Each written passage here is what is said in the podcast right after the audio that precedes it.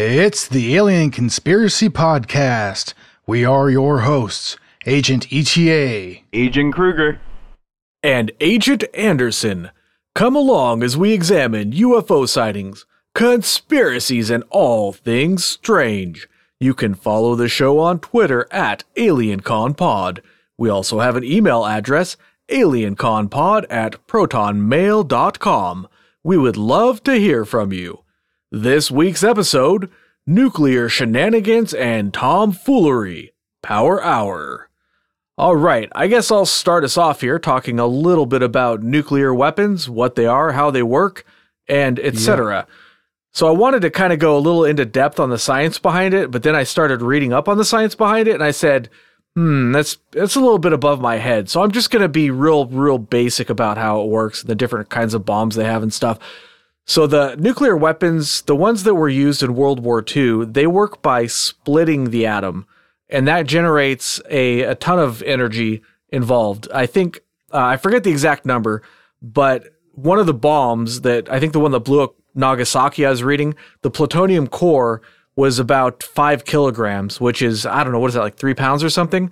This little three pound ball of metal basically blew up an entire freaking city. It's it's crazy just how yeah. powerful these things are. But there's humans out there with three three pound bowls. Yeah, I heard. you know, I heard a rumor that Joey Diaz, if you know who that is. yeah, Joey Coco Diaz, yeah. stand up comedian. Yeah, I heard. I heard he has a bit where he pulls them out on stage or something, but I have never seen it, and I definitely am not going to Google it. So it just. I worried about this bit. It, it'll remain a mystery to me. So that was yeah. So the first type of nuclear weapon they developed was just the nuclear fission. It's called F I S S I O N, and that's splitting the atom. The more powerful type, known as the fusion type or hydrogen bomb or thermo- thermonuclear bomb, it uses the more primitive fission type of bomb to blow up even more stuff. So like the bomb that blew up like Hiroshima and Nagasaki, that's just mm-hmm. like the fuse to light an even bigger bomb and cause even more massive destruction. It's just it's crazy. And so what it does is it use, it blows up the first bomb and it uses like gamma rays and X rays to bombard and heat and compress the thermonuclear fuel and that heats that up so much that it causes like a secondary explosion and there are theoretical designs that can use many stages of this you could use 10 different steps and explode like a whole lot of stuff i don't know how much but uh, one example of a three stage bomb was the Tsar Bomba, which I may or may not get around to talking to, but it's the biggest bomb ever set off on the planet by far. It was let off by Russia, I think in 1961. Um, and it was it was shattering windows for like hundreds and hundreds of miles away. Like imagine mm-hmm. if you let the bomb off in Los Angeles, it would be shattering windows where I live, like north of San Francisco. It's crazy.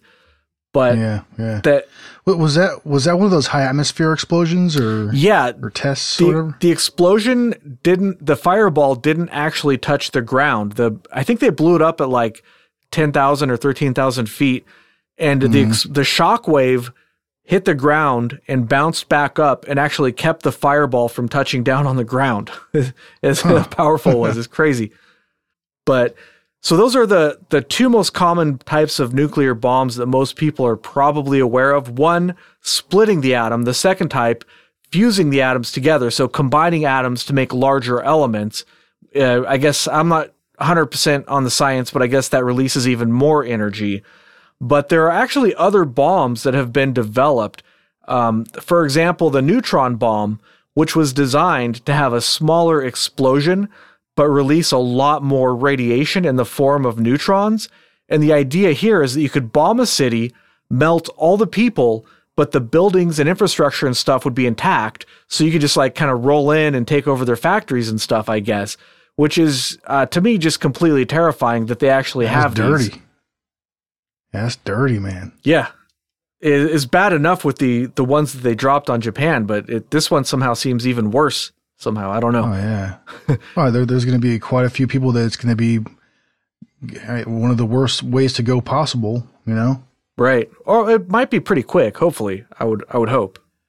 Uh, yeah, yeah. Well, yeah, yeah, yeah. Definitely for people people close to the explosion for sure. Yes, But yeah. peop people in the the lesser fallout areas and stuff are they're going to go the hard way. I would hate Yeah. to melt. that would be the worst. Uh, That would be the Yeah. worst. Yeah. What was that one? Have you? I remember uh, years and years ago when I was younger, I saw an anime, a Japanese anime that was about the, uh, the those bombs being dropped on. Um, I, I don't remember if it was Nagasaki or Hiroshima, but uh, the the holy crap was it a uh, a very graphic. It, it was a, it was it was a sad damn story, man. It was it was it was like it was, it was yeah it was, it was hard to watch at some points. You know, it's, it's just like damn they they freaking put some dedication into making this. 'Cause I- Like I kept on thinking that throughout that like the the whole thing was this must have been pretty damn difficult for somebody from that country to make. You know what I mm-hmm. Yeah. mean? Yeah, I was reading about But- it earlier and looking at pictures and stuff, and it. I World War II was a hell of a war. That's all.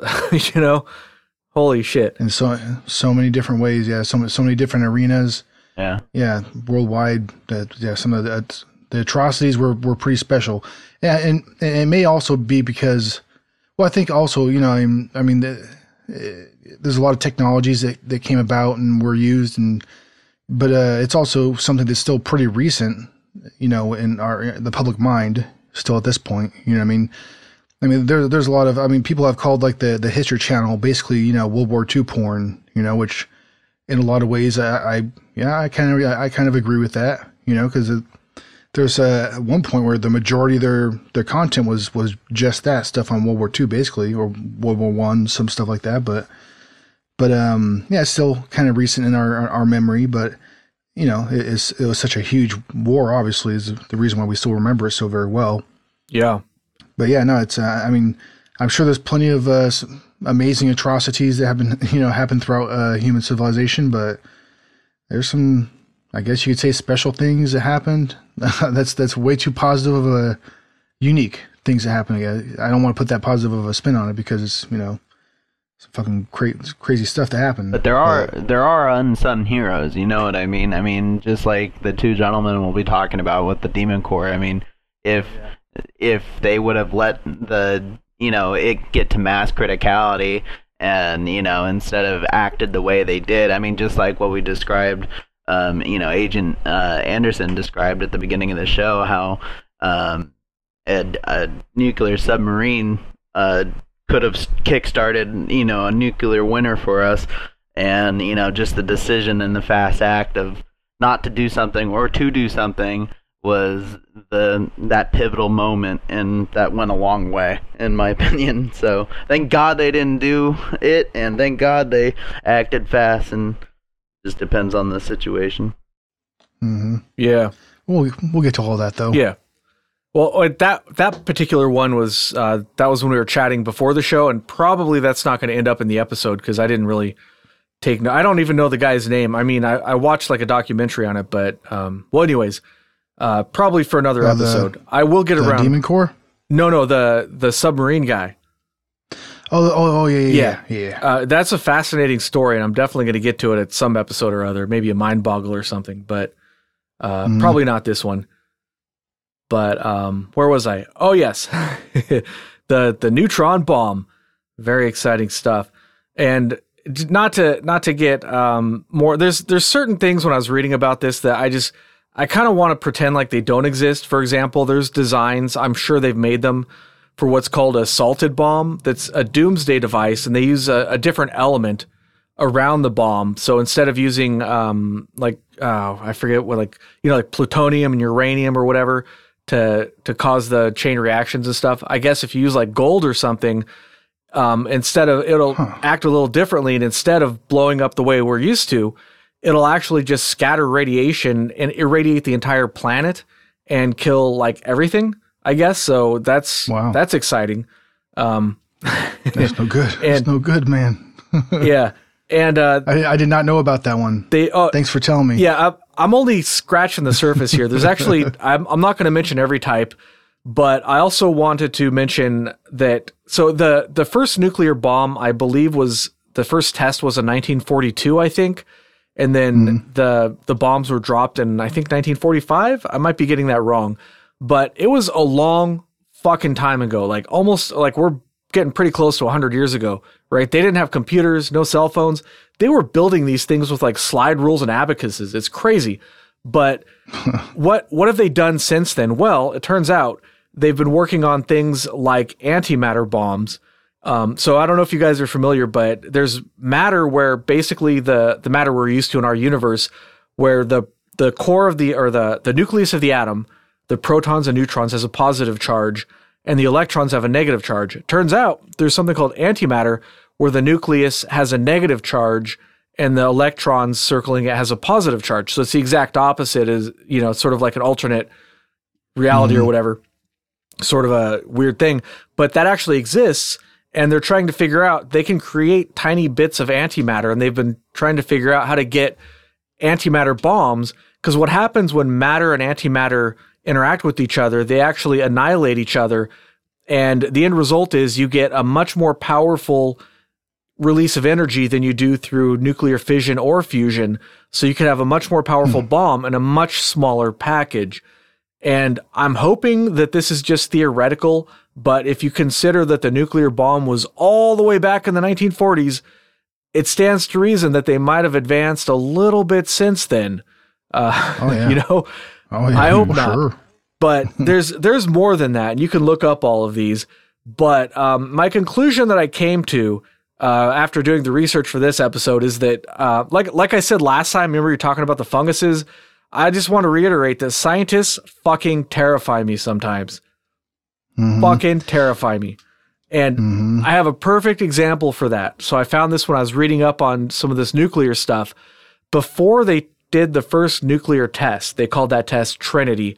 One of the physicists involved who was working with the Manhattan Project by the name of Edward Teller, he did some calculations and he came to the conclusion that there was a possibility that when they detonated the nuclear bomb, it might cause enough of a, it might be hot enough to where it could ignite the entire atmosphere and cause a chain reaction that would burn the entire planet.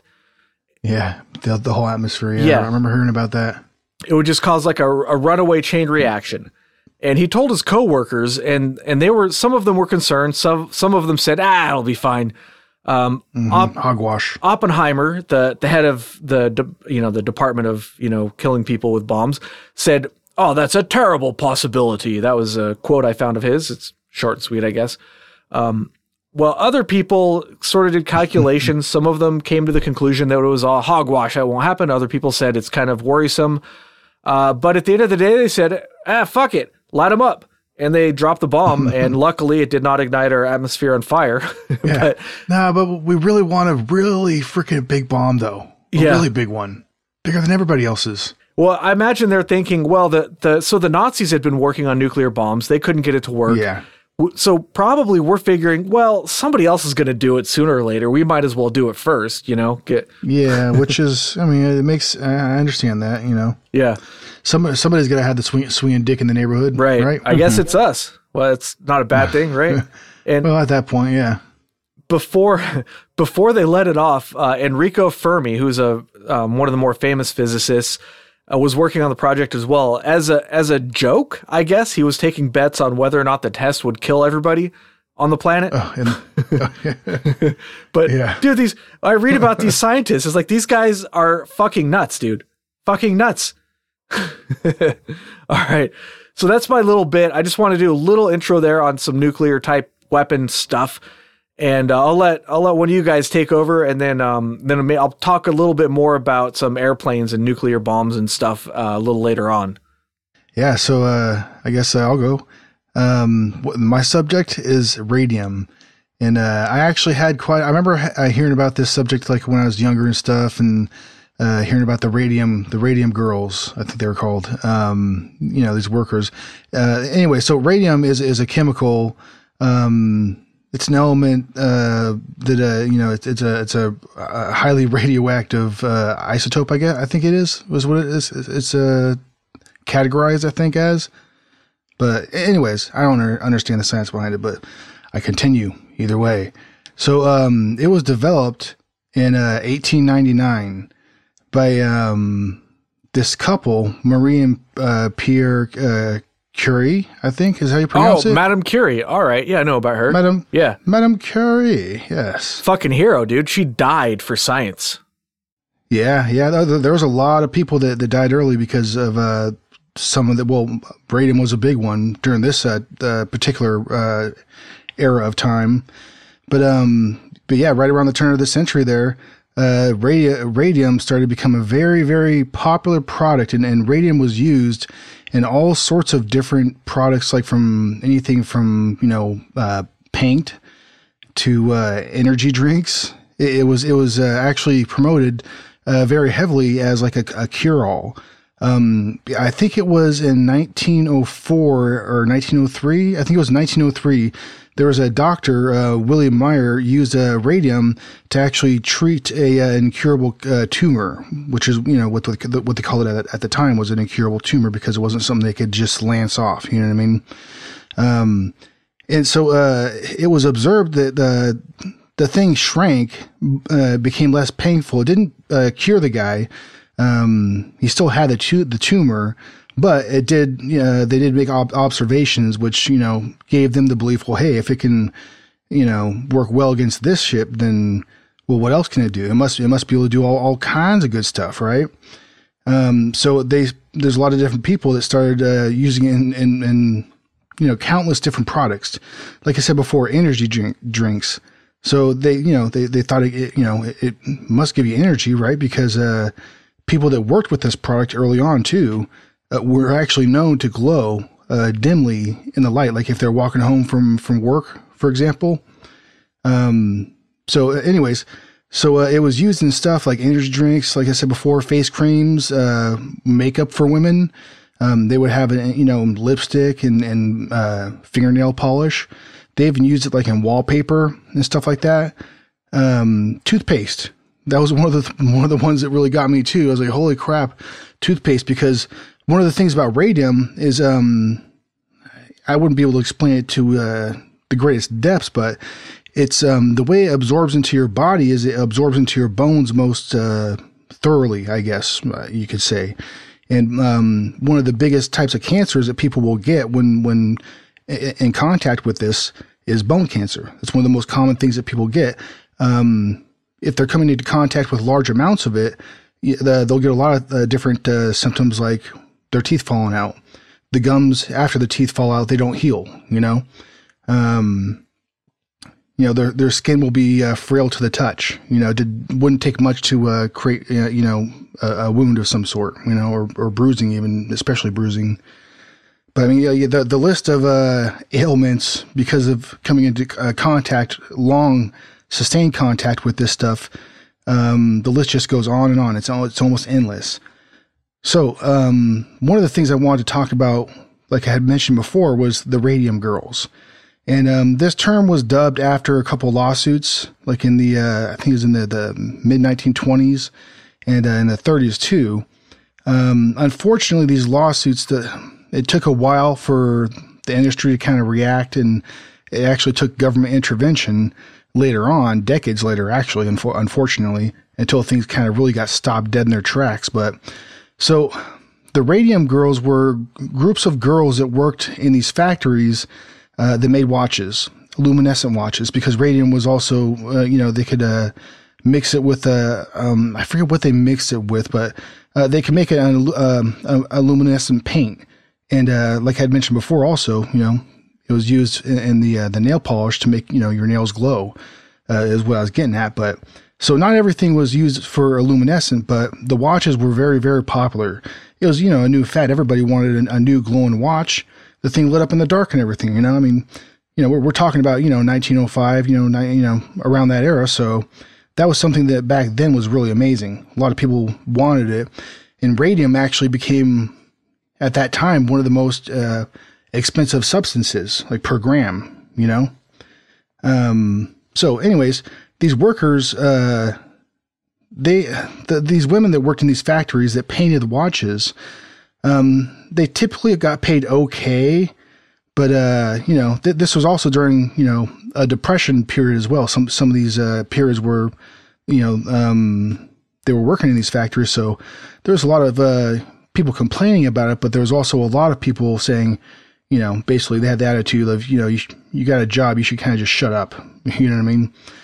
But um, so these painters, they be obviously be painting with this uh, this radium paint, glow, uh, glow in the dark paint, and um, it was common practice for for their bosses to tell them to lick the brush to create a new fine point to the end of the brush. Um, one of the uh, the alternatives to them doing that would be, you know, for them to spend more money on supplies, for them to wipe the brush off on stuff, you know, so it's it's cheaper to have them just lick it.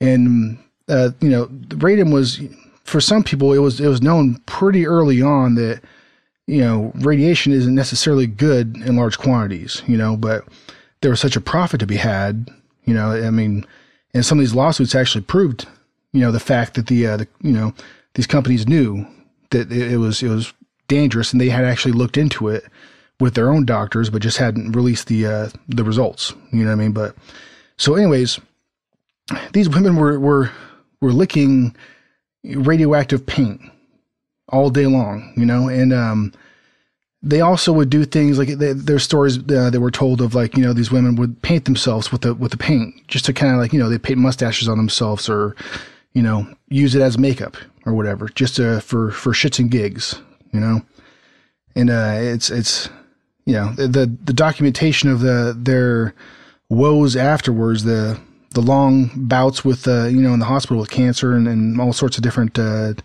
diseases you know it's pretty sad because these lawsuits that the lawsuits that I was talking about too um, you know they were kind of like drug out and and the the first one that happened it was I, I think uh, they they settled out of court in 1928 and so you know obviously they they signed non-disclosure agreements, so they didn't they couldn't talk about it.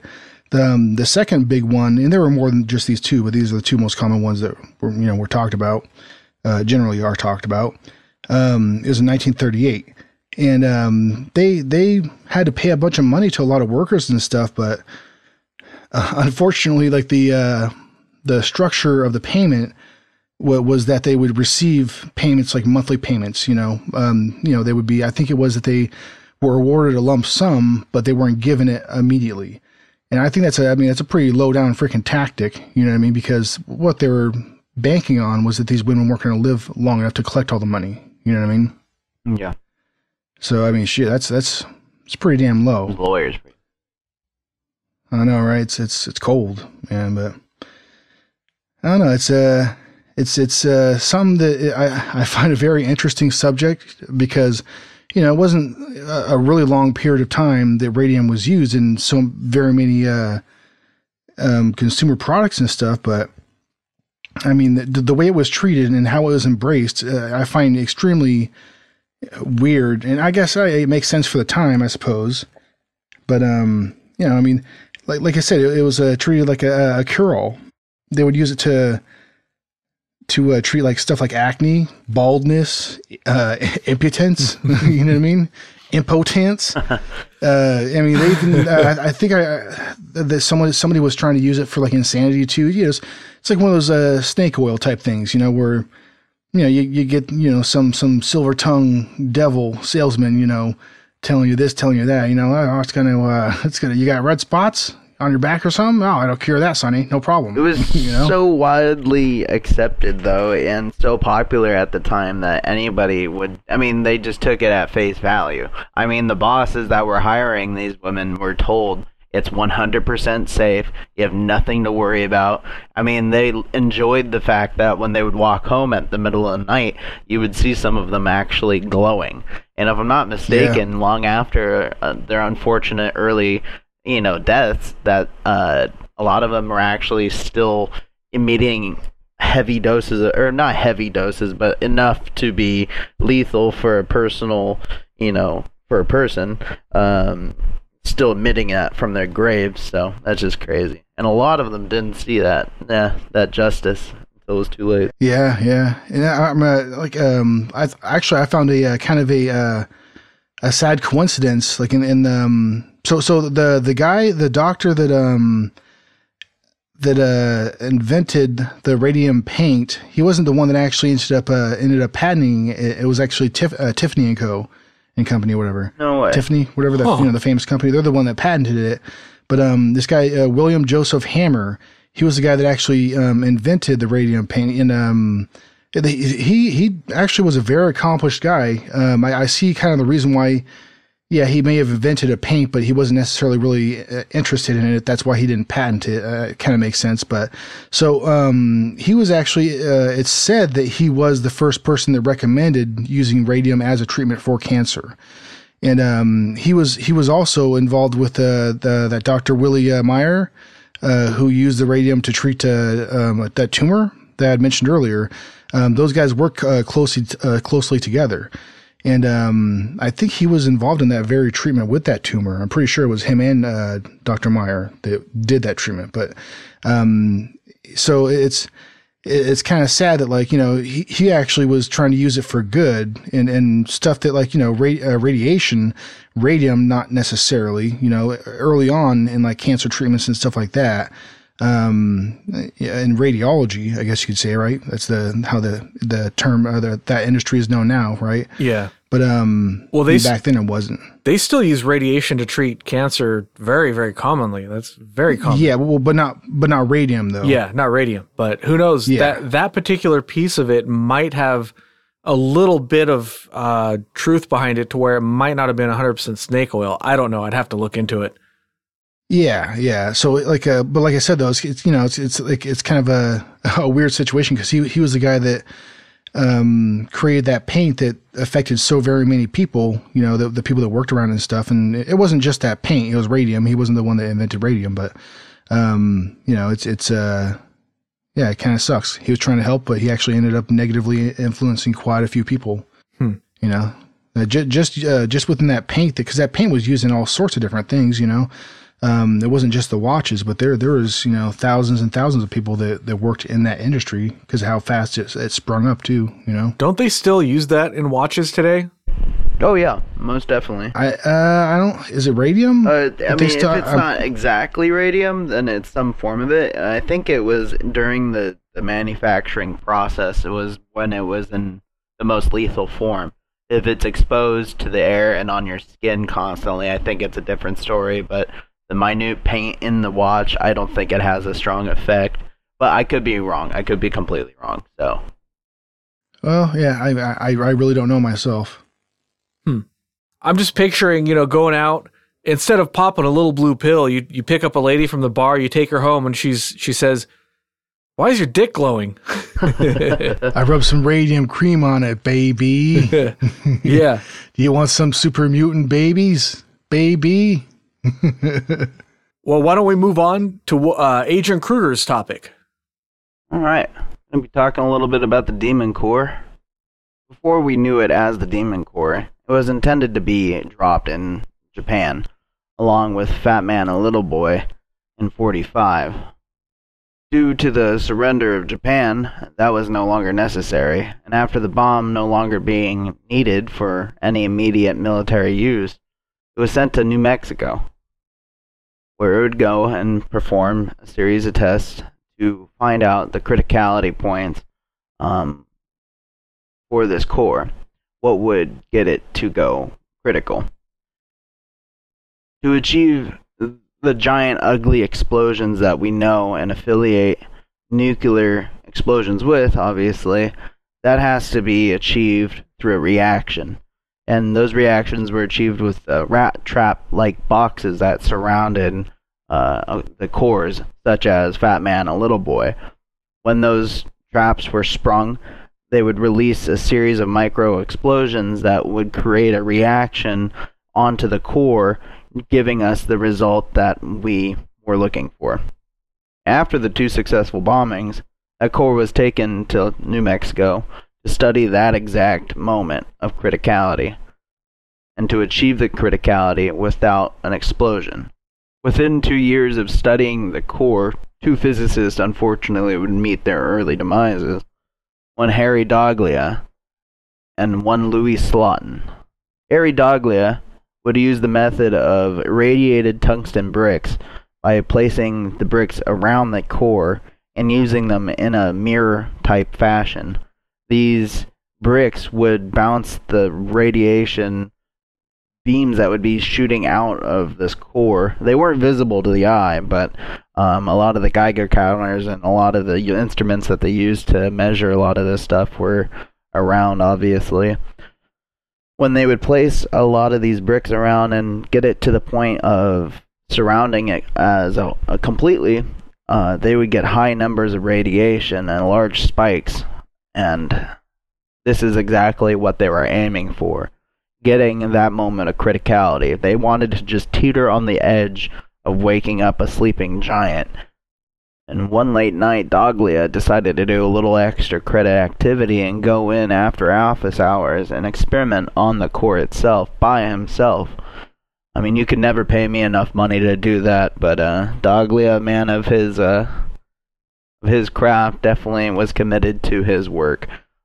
As Daghlian would place the orientation of bricks how he normally would, this one night as he was conducting this experiment by himself, an unfortunate accident happened. And I like to chalk it up as a case of the worst moment of Butterfingers you can ever have. I mean, it is terrible. This, uh, um, just a simple accident turns into this dire situation. As Daghlian was placing the bricks around the core, one brick unfortunately slipped from his hand, striking the core dead on. This was not what he intended to do, obviously. This was a complete freak accident, and in that moment, a flash of blue light, per Daghlian's recording of the actual event, stated a heat of wave and blue light emitted from the core and he could feel it. And as he reached for the brick, within a few mere seconds of flicking it off of the core, he was exposed to a huge amount of lethal radioactivity. If anyone would like to see pictures of it, it is gruesome, and I do warn you before looking it up, it is a sight to be seen.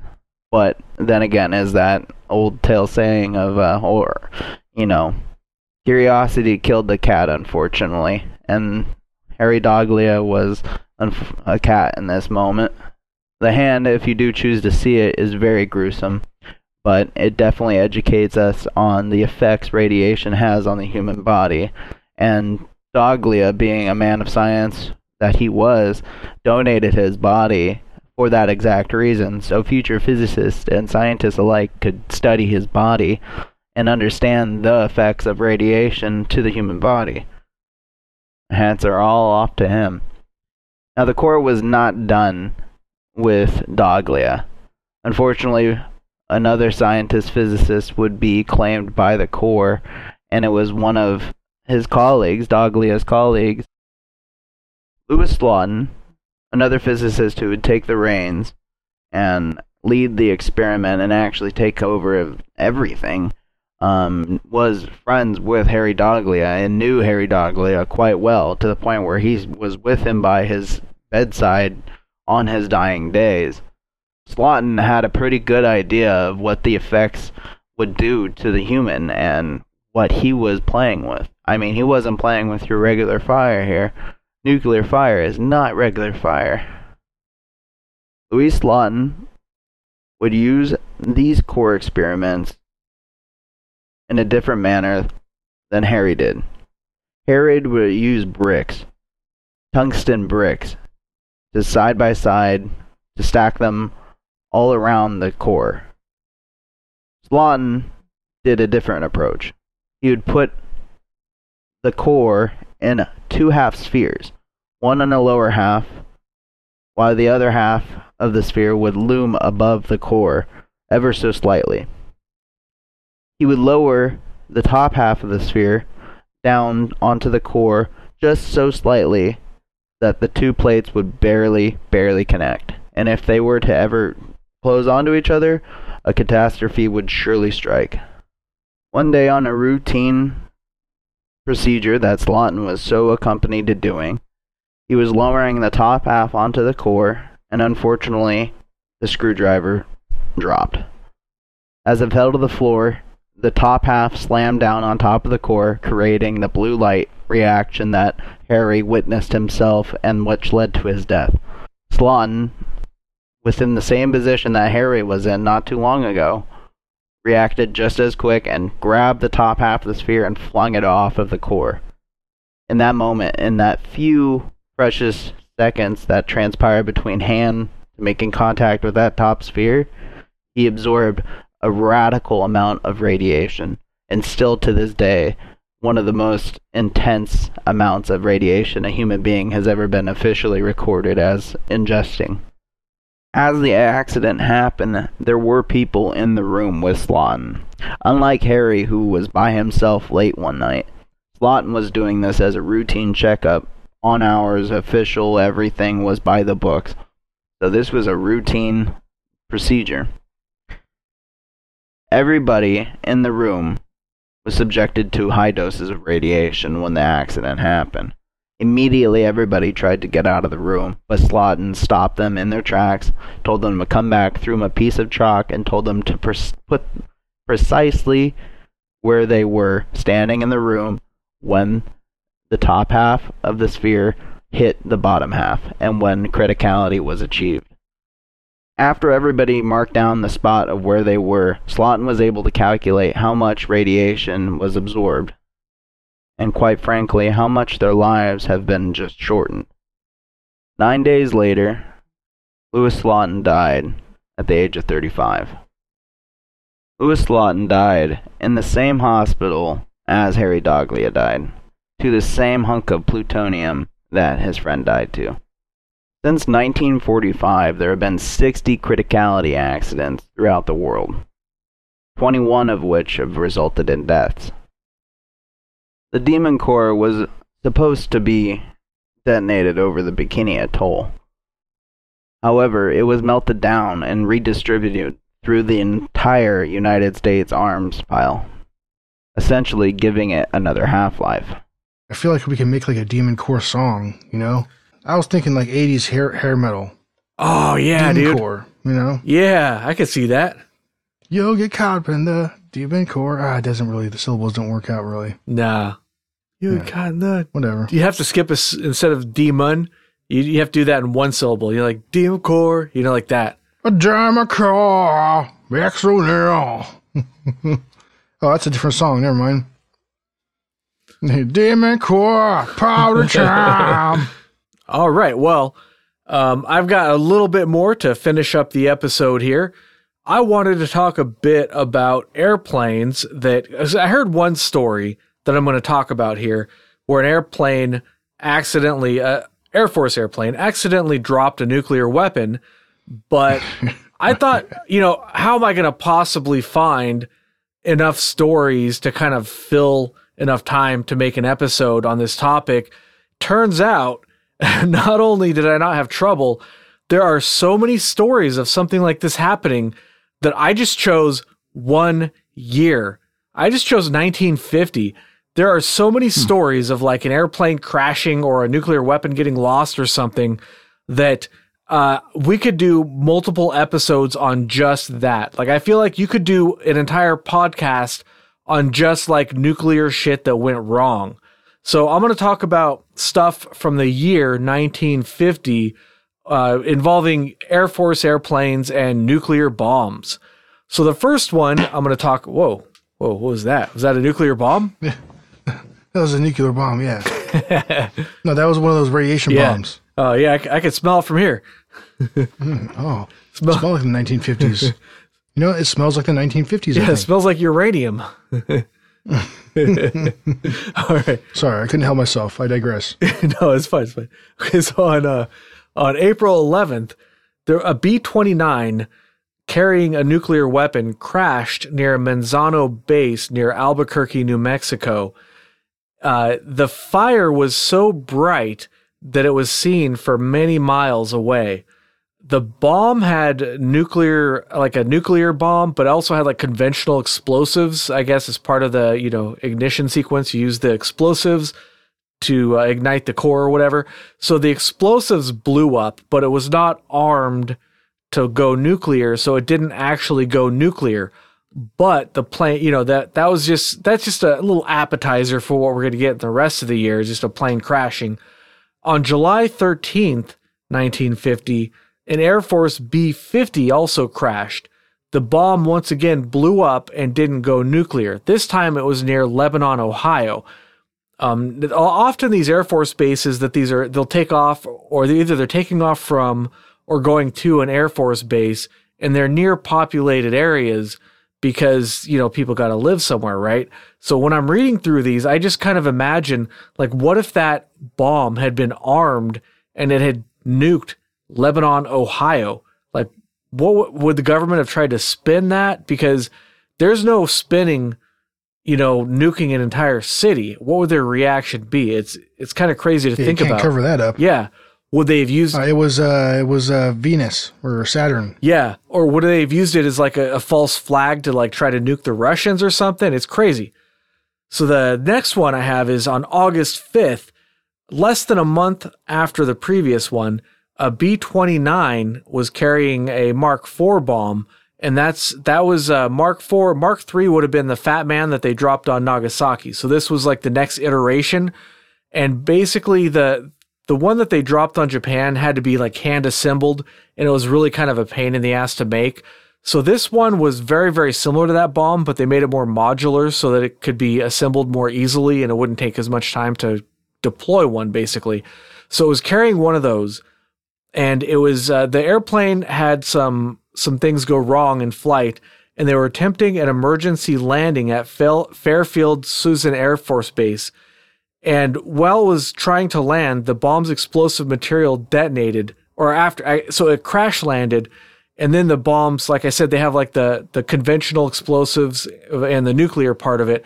So it wasn't armed. Once again, luckily, the scientists or whoever figured this stuff out, um, they decided to not arm the bombs while they're being transported. Like they had to actually physically go and arm the bomb. So this one was not armed, but the explosives detonated after it crashed, and that killed 19 people, including the crew on the airplane and some rescue workers. So that one was probably the most tragic one yet. And to cap the year off, we had a B uh, B20 no a B50 that was returning from Canada. We had some secret nuclear weapons in Canada that kind of weren't supposed to be there, and they were transporting one of those back from Canada.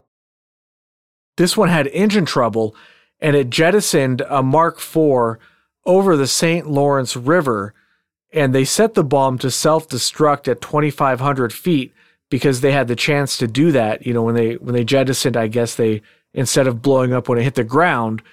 Um, again, it didn't go nuclear because it wasn't armed, but the explosion shook the entire area and it scattered about 100 pounds of uranium over that general area. You know, like people kind of live there. so that was the craziest one probably of the of the whole year and that happened in November, so that was the last one of the year. Um, so 1950 they had a lot of accidents for nuclear weapons. But there's one that happened a few years later that I want to end on because this one is one of the crazier ones. And I've heard this story before, but this one happens way, way later in 1958. It's called the Mars Bluff B 47 nuclear weapon loss incident, if anybody wants to look up particulars on this case. This happened on March 11th of 1958 an Air Force B 47E LM, B 47E LM, I guess, Stratojet took off at about 4:34 p.m. in the evening. It was on a mission. It was scheduled to fly to the United Kingdom and then North Africa as part of Operation Snow Flurry. The pilot, sometime after takeoff, the pilot received an error message indicating that the bomb harness locking pin was not engaged.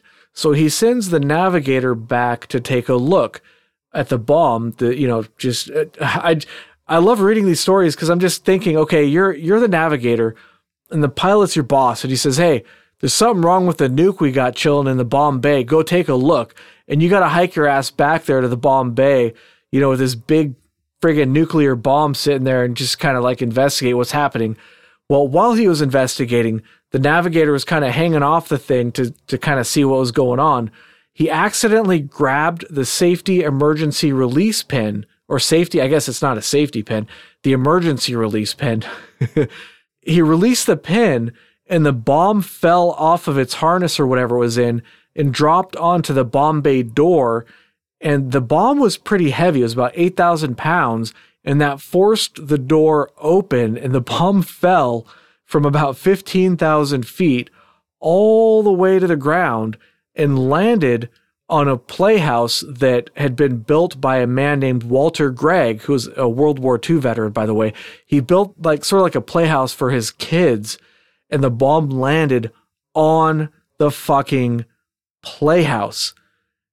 so th- this was I couldn't find exactly how powerful this bomb was.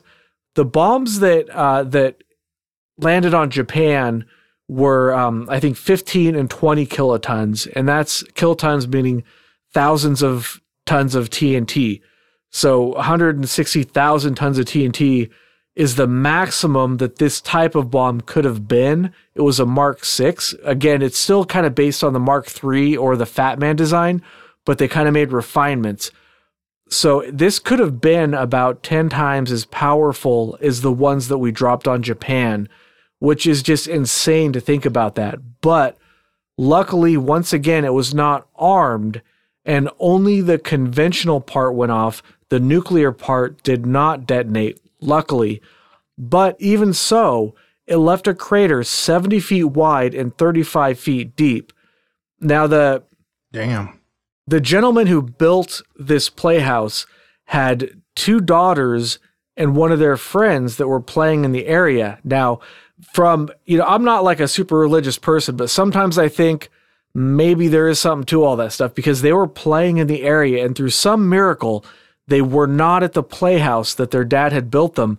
They were a little ways away and they were injured, but they survived, which is just just amazing. That I mean, a 70 foot crater this thing left. And these girls who probably were just playing at this house a few moments before somehow survived this detonation. It's it's scary and crazy to think about at the same time. The father, Walter, and his wife and his son were also injured. Seven nearby buildings were damaged in the explosion. Um, long story short, the family sued the government and they won $54,000 or about $500,000 in today's money.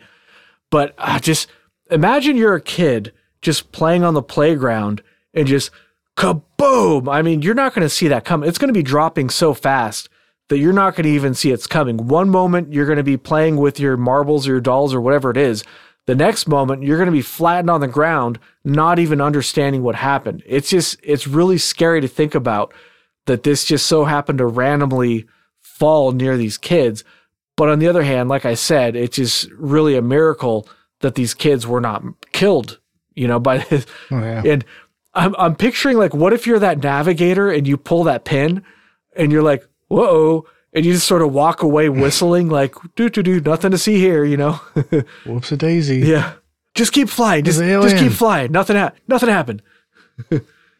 but yeah, that that was uh, I read that story a few years ago and it just always stuck with me. So I wanted to mention it on this show because it's one of the wildest stories of nuclear shenanigans.